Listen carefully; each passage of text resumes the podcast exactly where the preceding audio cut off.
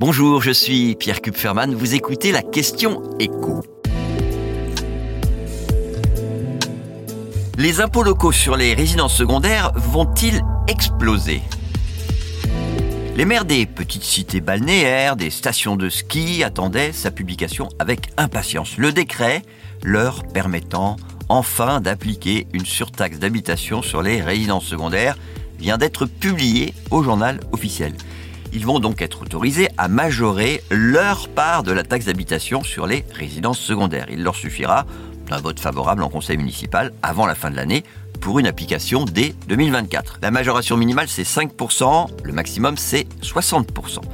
Cette majoration, elle était déjà en vigueur dans les agglomérations de plus de 50 000 habitants, des zones tendues. C'est-à-dire les, les, territoires où trouver un logement pour vivre à l'année est très compliqué parce que la demande dépasse l'offre.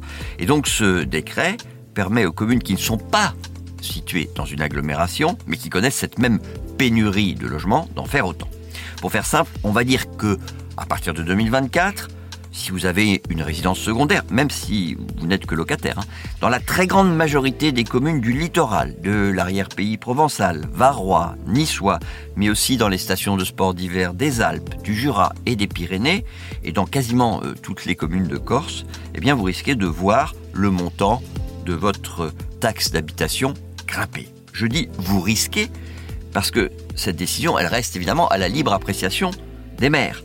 En revanche, si vous êtes propriétaire d'un logement totalement vide, sans meubles, dans les communes dont le nom figure dans ce décret, alors là, vous n'échapperez pas à un autre impôt appelé taxe sur les logements vacants.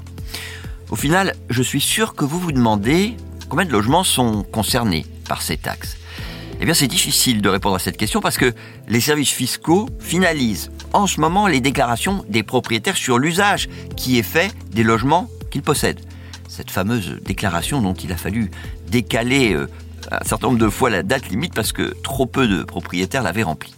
Le seul chiffre donc dont on dispose, eh euh, c'est celui de l'INSEE, avec ce nombre record de résidences secondaires, 3 700 000, auquel il faut ajouter 3 millions de logements vacants, tout ça représentant finalement quasiment un cinquième du parc euh, immobilier français. Sachant que, évidemment, tous ces logements ne se situent pas euh, dans euh, les communes des zones dont on parle dans ce décret. Et puis je vous le disais, tous les maires n'ont pas forcément envie d'appliquer cette surtaxe. Ça sera vraiment un, choix politique. Le, le, ministre du Logement, d'ailleurs, expliquait que le gouvernement avait voulu leur donner plus d'outils dans leur politique du logement. Donc ces taxes, bah, elles peuvent servir à, à, construire des logements sociaux ou des équipements sportifs. Elles peuvent aussi, euh, si elles sont très très importantes, pousser des propriétaires à, vendre leur logement parce que je sais pas, ils se disent que là c'est vraiment trop d'impôts à payer. Et, et s'ils sont nombreux dans cette situation, bah, ça peut faire baisser les prix et donc rendre le marché un peu plus accessible aux habitants à l'année des communes concernées. Vous venez d'écouter la question écho, le podcast quotidien pour répondre à les questions que vous vous posez sur l'actualité économique. Abonnez-vous sur votre plateforme préférée pour ne rien manquer et pourquoi pas nous laisser une note ou un commentaire. À bientôt.